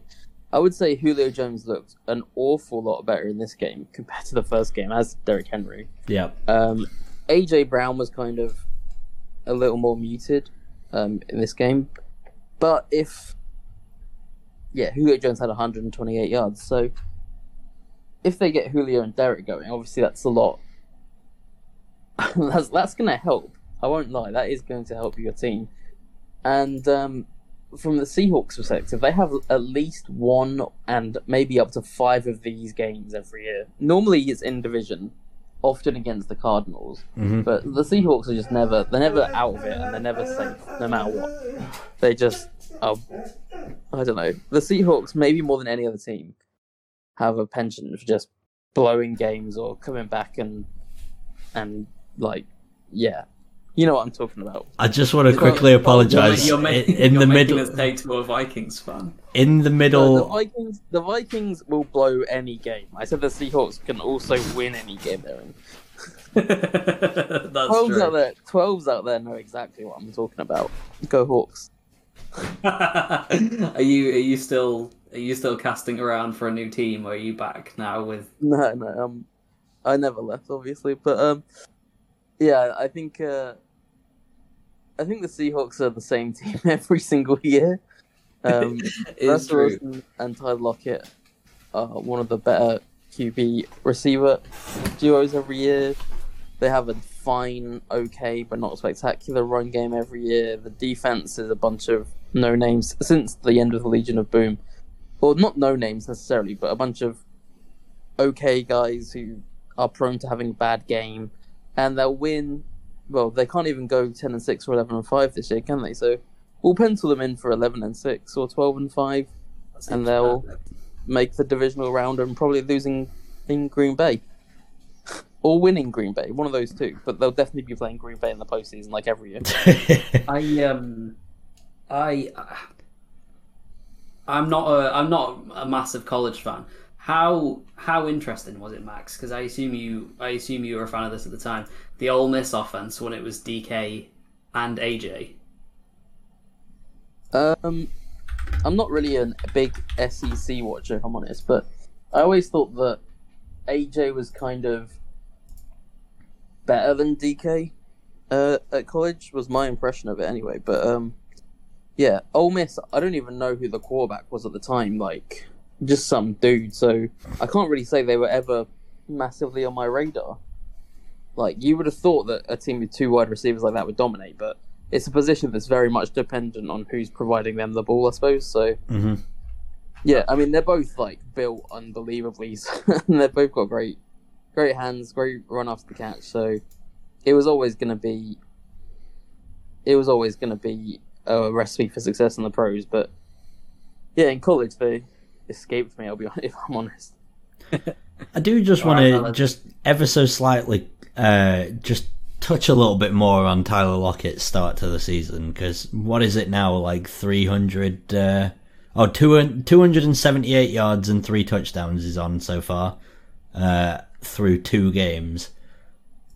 What This f- is Tyler what f- Lockett though. Yeah, that is exactly who he is. Like he is unbelievably good at getting on the end of an unbelievably lovely deep ball with a perfect rainbow on it.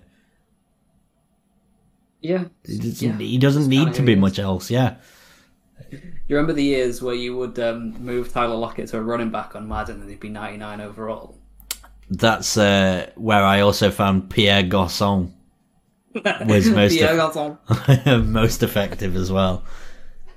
So, Um, I tell you what, guys, I am actually gonna have to bounce now. oh really? Okay. Yeah, I'm sorry. It's, we've we've rushed it a bit, but so I'm I'm gonna have to say an early goodbye. Thank you very much to the pair of you.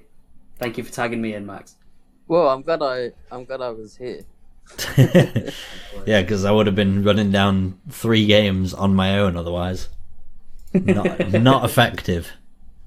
Anyway, Well, thank you so much. I'll um talk to you guys later. yeah. See you later, Bye, dude. Ed. Right. That seems like a good time for us to talk about Justin Herbert and the LA Chargers. And more importantly, the winners of this game to 20 to 17, the Dallas Cowboys came away with one of the most lopsided, weird, sneaky victories that I've seen where they win it on a long field goal from Greg Zuerlein coming at the end of a real blown sack call on Justin Herbert. Yeah, that was that was rough. Um, the the in the grass call was terrible, and they had a touchdown wiped out before that as well. So, bit of a bitter pill to swallow. A bit Chargersy. Um, I don't really have much to say about this game. It wasn't really the all guns blazing score fest we were hoping for, was it? Mhm. So that's a bit of a shame. Um, but I think, yeah, both teams are quite even, so I'm not surprised it was a close game. Um, the Cowboys, yeah, Tony Pollard had a good game for the Cowboys. Yeah, 109 Uh, yards on 13 carries. He looked way more explosive than Zeke. Um, in terms of the Chargers, I don't know. It was kind of a weird game. Nothing really stood out that much to me. I mean, obviously, yeah, they had that terrible sack call, and they had the uh, touchdown wiped off, and on top of that, Justin Herbert had a pick in the end zone, one of two on the day, which was because Keenan Allen just fell down on his route. Yep. So And yeah, even it was an unfortunate one for the Chargers. I mean, I don't know if you've got much to say on this. To be fair, Yeah, I don't really have much else to like. It was one of those games where it was way better to watch, but it's hard to say that I've learned or gained anything out of it other than just pure entertainment or like a mild Yeah. anger that the Chargers have been like mildly conned. But Greg the leg absolutely bailed out Mike McCarthy at the end of the game because he that that two minute drill was unbelievably stupid. But I was under the impression that he was aware of analytics now. Not. but- The moment that a coach actually mentions that they are aware of analytics is the moment that they stop making any reasonable semblance of, of good play calls. Like, for example, when the Eagles said that they were really aware of the analytics, and then Doug Pederson turned from Super Bowl winning head coach into an asshole. Yeah, I'm looking at this, at the stats in this game, and I was like, why can't I remember anything that happened? it's because nothing happened. I'm looking at it, right? So the leading Cowboys receiver was CeeDee Lamb, who had 81 yards. But And A lot- it's Blake Jarwin with 37. the the thing is, is like eighty one yards for CeeDee Lamb, and I have CeeDee Lamb in my fantasy teams, like a lot of them. So I was glad that he ended up doing this, but it was the one play just before the end of the half where they like drop it off to CeeDee Lamb, like not far off the line of scrimmage, and the Chargers are oh, playing it's- like Yeah. insane prevent defense all the way back to the goal line, and CeeDee Lamb almost takes it the entire way, pitches it back, and like I think it's who is it that's with him? I think it might end up being like Cedric Wilson or something that is just short of the goal line, and the Chargers almost give up a touchdown of like 61 yards of prevent defense going wrong, but it inflated Yeah. CeeDee Lamb's stats, so I'll take it. it's just a weird game. Like both teams had like both teams had a combined four sacks, uh, two for the Chargers. Oh, excuse me, two for the Chargers and two for the Cowboys. And neither team, you would have to say, has a stellar secondary, already that good a linebacking core. But yeah, I don't know. I mean, the- the- 237 yards, and Justin Herbert had 338. But yeah, it was a close game, and it, it didn't stand out to me as being like a like a lack of quality game. It just a bit of a dud, really. Yeah. But more in the dud of like I didn't learn anything, but I actually I did enjoy the game. It's just I can't remember very much about it, unfortunately. This is my only point. Yeah. That about sums up for me. Should we move on? Let's move on to Sunday night football. Ravens at Chiefs. And Baltimore coming away with a victory. Coming away What a game! What a from game this was. oh. I tell you what, like the the Ravens, win or lose, are going to be pretty entertaining this season, and the Chiefs. I mean, the Chiefs have got 2018 Chiefs written all over them. Uh, Yeah. And that was a very entertaining team. Like those team, that 2018 Chiefs team had some of the most entertaining losses I've ever seen in my Well, there was the. Rams one, the the Ravens. On at Arrowhead.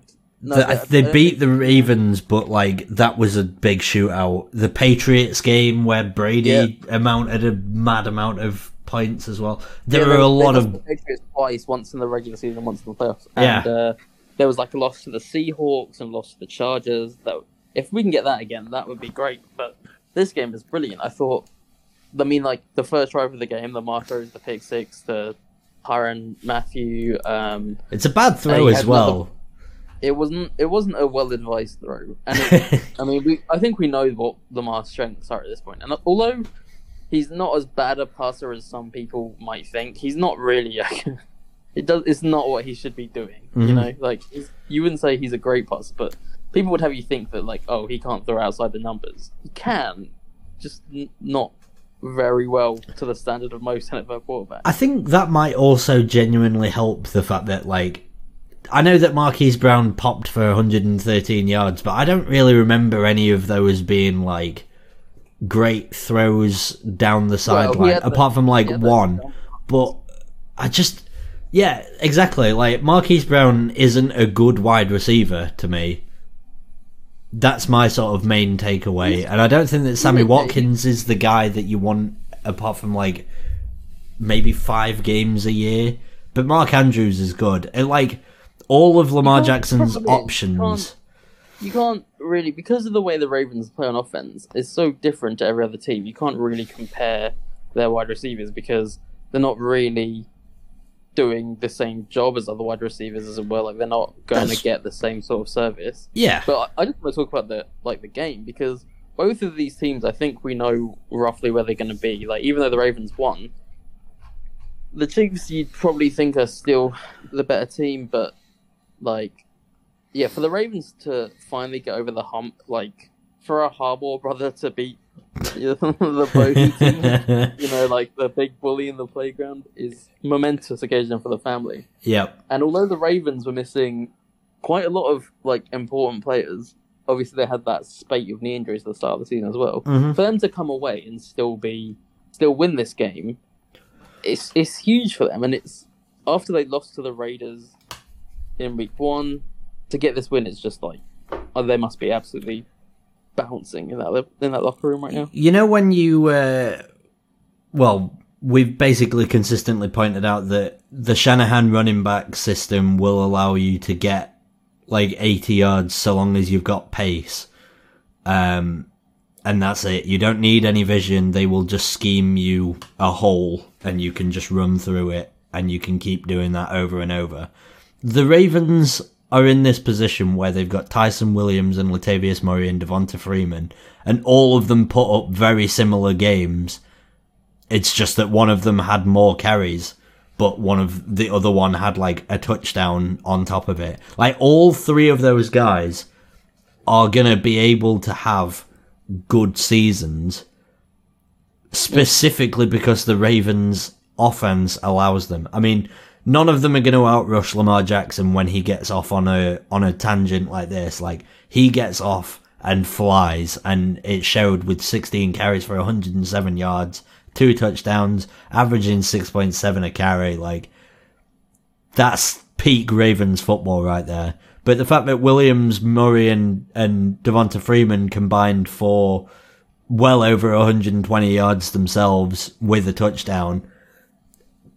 Plus, there was a passing touchdown as well. Like that is that is Baltimore Ravens football at its finest, and they executed the game plan brilliantly here against the Chiefs. It takes it takes two to tango, and the Chiefs' run defense is absolutely shocking. I thought the Yeah. Packers might have the worst in the in the league. The Chiefs might have the worst in the league. Like, I don't know. I think, like, I think they're damn sick of seeing, uh, like Daniel Sorensen back there. Yeah. I think like Anthony Hitchens is probably actually their best linebacker, but like Ben Niemann is like, who are these dudes? It's not. It's not weird. I think one thing about this game is the Ravens held Tyreek Hill to 14 yards on three catches. Yeah, Marlon So- Humphrey did an absolutely stellar job. But I mean, I know that they're missing Marcus Peters, who is like CB one point five in there, but like Ma- Marlon Humphreys is able to pocket guys just as efficiently, and he he sure did here.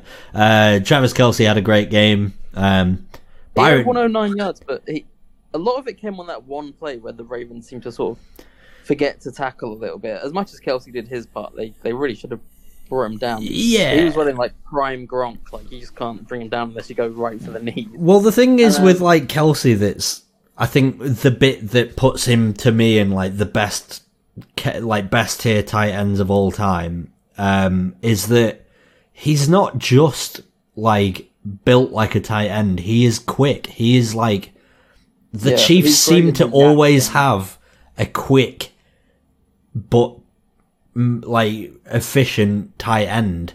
Uh, obviously, Tony Gonzalez.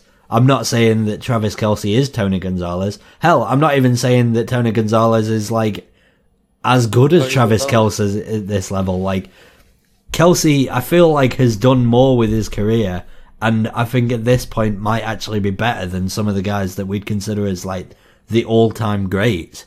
Um, Yeah, he's definitely like the best tight end in the league right now. But what I would say is the Chiefs kind of, I mean, the Chiefs kind of they had a what they were up thirty six to twenty Mhm. and Patrick Mahomes threw just like one of the worst interceptions of the weekend, if not the worst. It might have been worse than the Carson Wentz shovel pass pick. Like he's getting dragged down and he throws it to the middle of the field. Like I know Kelce's there, but there's two Ravens there as well. It's yeah, it's not smart. It's not the kind of thing that we're used to seeing him do. He's normally the kind of guy who gets away with making decisions like that because he either doesn't make the decision or he's got the arm talent to get the ball there. So Well, a rare error, and it really cost them. It's funny as well because um, obviously last week uh, Baker Mayfield did a very similar thing where he's getting Exactly. sacked. He's trying to throw it out to the sideline, but he got to do a better job with it, and he he acknowledged the fact that that was on him. That came against the Chiefs, and now Patrick Mahomes has just gone and done something that is arguably worse. The fact that he throws it into the middle of the field in a very similar position. It's, I mean, that's ooh. cool. That what I mean, uh, winning by winning by eleven as well. Like they don't need to make that. No. They don't need to force it. But let's call it what it is. This game was about at the end, especially this game was about Lamar Jackson because Mm-hmm. he was. They just like they were just like ah fuck we need to win this game just give it to Lamar and let him run and I mean you saw that on the last play of the game, uh, or like the last meaningful play of the game on the fourth and one Yeah, which was similar to the, um, you know, obviously similar to like the Chad Henne play last year. It's like it's just having a big pair of onions and, and doing what you do best because you know that Lamar Jackson is more likely to be able to pick up one yard than it is that you can stop Patrick Mahomes driving sixty yards down the field. yeah, And but to to to run with your quarterback on that play, like to try and pick through the defensive line, it just shows like there's. I don't think even like prime Vic. I don't think he would make that decision to try and run in that manner. So it just shows you like the the Lamar Jackson's a different kind of running quarterback, and yeah, although obviously he's gonna have his doubters and his limitations, like and we'll see what happens in the playoffs this year if they're in the playoffs. And you know, obviously, it's not a great start if they're losing. We know all of this, right? But yeah. fuck me, it was fun to watch at the end. There, Yeah, it it was just a fundamentally great game of football, and it was the perfect thing for Sunday night. Um, the only thing, because I'm I stare at the box score when we're doing these things just to pull back the curtain, is uh, Devin Duvernay doesn't show up on the box score at all, apart from obviously in punt in- returns.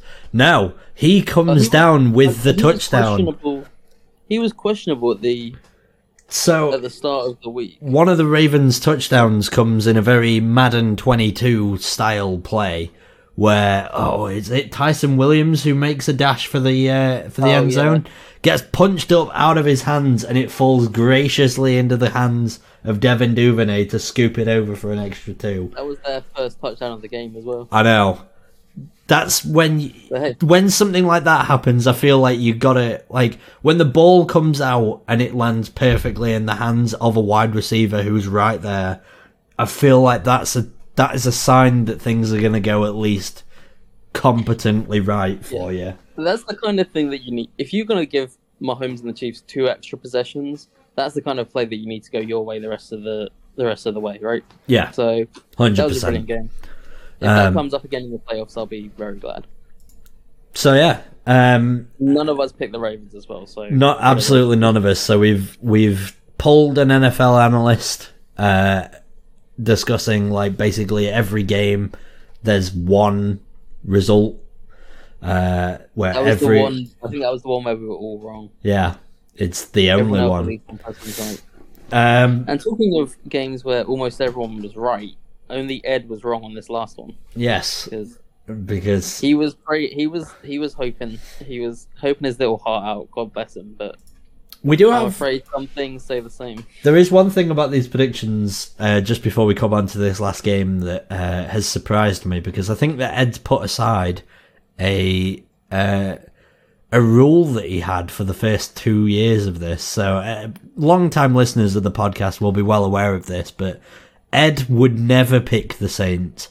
It doesn't matter what or who they were playing, or how well they were playing, or whatever. Like, it could be like Drew Brees coming off of like a fucking five touchdown day the game before or whatever, going in and playing the Lions or whatever, he would never pick the Saints. Ed picked the Saints this week, and it's the so one week that that it bites him on the arse. He was just so pleased that they beat up on the Packers last week. They oh, but Quickly on the on the fantasy, uh, not the fantasy, on the predictions. yeah, Um, Emma is now 18 and 14. Ed is the only one with a losing record. He's 15 and 17. Uh, Tom and Sam are both tied at 19 and 13. And I'm in the lead with 20 and 12. So Currently, Absolute contempt. currently on okay, uh, on pace for your Allen Lazard Packers jersey. Uh, yeah, I don't want it anymore. I want a Dominique Dafney one. oh, of course. What about Greg Jennings and put the team on your back? so, talking of the Packers, let's uh, talk about Monday Night Football. Um, to be honest, it's kind of a routine game. I mean, like this is the kind of result that you really expect to occur.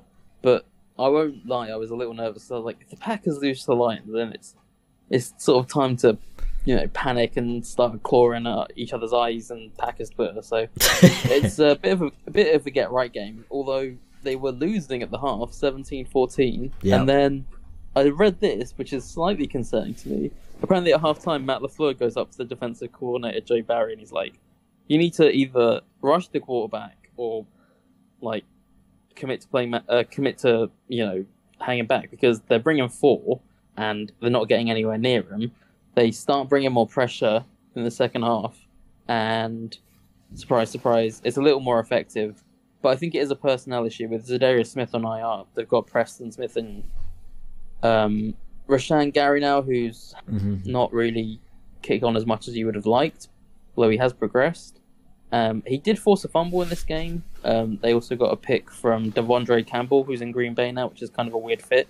I will say just quickly about uh, about the Green Bay not being able to put any pressure on uh, Detroit until sort of in the second half is the the Lions' strength being their O line. I mean, no sacks on the day for the for the Packers. I think that the Lions are going to be a tough team to actually get sacks on, um, just because of the strength of that O line and.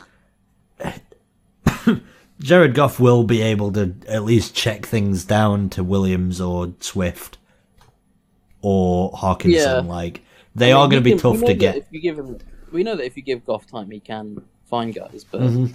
to me, once they started getting some pressure on him, obviously it paid dividends. They shut out the Lions in the second half, score three touchdowns of their own, go on to win thirty-five to 17 Mhm. And the story of the day was probably Aaron Jones finds the end zone four times.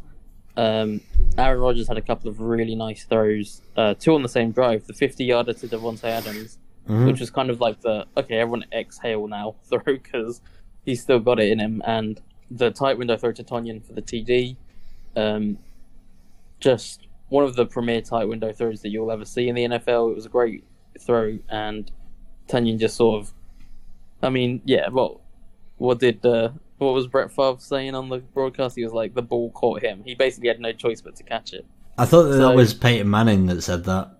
Oh, I, feel- don't know. I wasn't really. It was just a bunch of guys speaking like a southern drawl. Oh, But yeah, I think um, you got Peyton, Brett, and Eli, three of the greatest quarterbacks to ever grace our game. Um, they were impressed, which says it all. Um, uh, Oh. Yeah, and yeah, although the the Packers came out and they were just like determined to run the ball with Jones and Dillon, so that's what they need to get back to: running the ball and play actions, the fundamentals of modern passing games, really. So, yeah, I think I haven't got much else to say on that. They just need to improve week on week, and I'm not looking forward to next week because their defensive personnel just isn't really that good, and they're coming up against the 49ers, who, although they've had a lot of injuries, have historically owned like these two eras of teams. Like the Niners have always been able to rack up big points on on the Packers. So, best case scenario, maybe the Packers offense hangs around and we get a real shootout, but we can talk about that later in the week, of course. from um, from a Lions perspective, then, just because I want to, I want to at least offer just a little bit. Uh, Quintez Cephus is a guy that I didn't really before the season. I didn't expect to be like even remotely anywhere near competent, but through the first two games, he's actually been like pretty, pretty good. I'm not gonna lie. Like, there's one one-handed catch late in the first half that if he comes down with that, is like a sit up and take notice moment. And it's such a shame that he. Had pretty good coverage on it. Yeah, it was good coverage. It's just it was so close to being able to pull that down. He did have a touchdown on the day, four receptions for 63 yards. Um he's he's starting to become Jared Goff's like number two option behind TJ Hockenson. So Yeah. I'm wondering whether or not this is just going to be like a Travis Fulgham situation where because they just don't, Forced into the good. yeah. Um, and then We'll see. 'Cause obviously, they, they lost Golladay and they lost Marvin Jones. Yeah. Uh, in the offseason, and then they drafted Amon-Ra St. Brown, who both him and Equanimeous St. Brown had to catch in this game. yeah, Um, so yeah, Cephus kind of is while St. Brown's getting used to it is, is sort of the main guy like guy on the outside.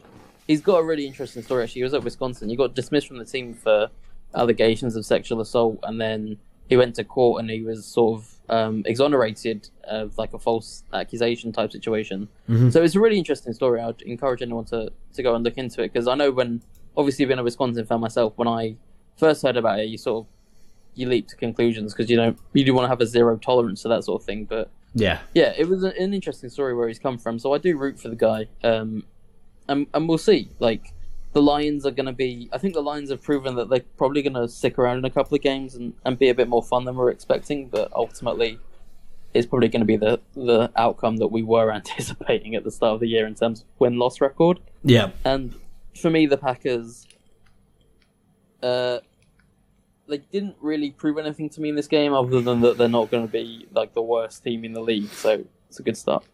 yeah. It's almost like it's been a, a a season of two games for the Packers, which I I appreciate. It has been Sounds for most teams. Yeah, but like looking so poor against the Saints and then coming out and being able to at least like take a little bit of something special and and kick the crap out of some real dirt and it, Oh, I wouldn't say they were like overly inspiring, but what I would also say is they had two rookie starters on the offensive line, so that's something that's probably going to improve over the course. Obviously, they've got Elgton Jenkins playing at left tackle too, so that's going to take something that's going to.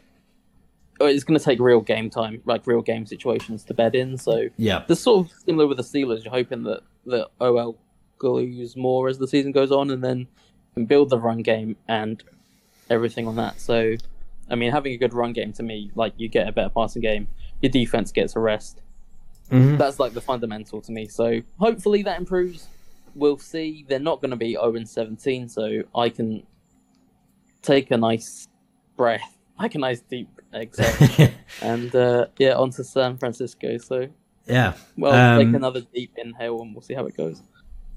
I, I mean I feel like that's a great point to leave it on only thing is I did just want to very quickly mention the only other bit The, of the clown are top of the division. Yeah. Well, I was gonna, I was gonna mention the uh, probably one of my only other favourite points of clown ball from the season thus far is Jared Goff managing to fumble it without actually having anyone in his face um, while he's trying to throw the ball. There was the there was the fumbled snap, which I, I appreciate that guys fumbled snaps every so often and whatnot, but there was literally one throw where he cocks back to throw and just drops the ball. It just slips out of his hands. So Wasn't it? No, Rashan Gary was like walking the right tackle back into him. Wasn't Well- it that one? yeah, but like you can't go dropping the football. Is my only point. Oh, come on! It wasn't. It wasn't Jameis Winston versus Oregon bad, but yeah, no, that was like the first time he saw any remote pressure in the game. But we saw what happened. So, kind of, kind of what we know about Jared Goff. Decent with a bit of time. Crap under pressure. Yeah, uh, very astute point. and uh, I think that that's pretty much all of us. Uh, all of us done. If you want to check out anything that any of us are saying on Twitter, uh, you can check out the at Stifflip Pod account. You can also check out me and Max. Max is at Dear Fearer, and I am at T underscore Chappers nineteen ninety seven. We do also have a Facebook page, an Instagram page, whatever. Uh, none of that is important because we don't really post on there. Because who uses Facebook in this day and age? And like, oh, please go on my Twitter and look at the uh, my favorite clip of the weekend, which was Chris Jones coming off Oh. edge against Alabama. I knew that there was I a point about that game, but it just was- I thought I thought it was in slow motion the first time I watched it, but it's well worth a watch. please watch it. Um, and yeah, see you later. We appreciate it. Bye everyone. Goodbye.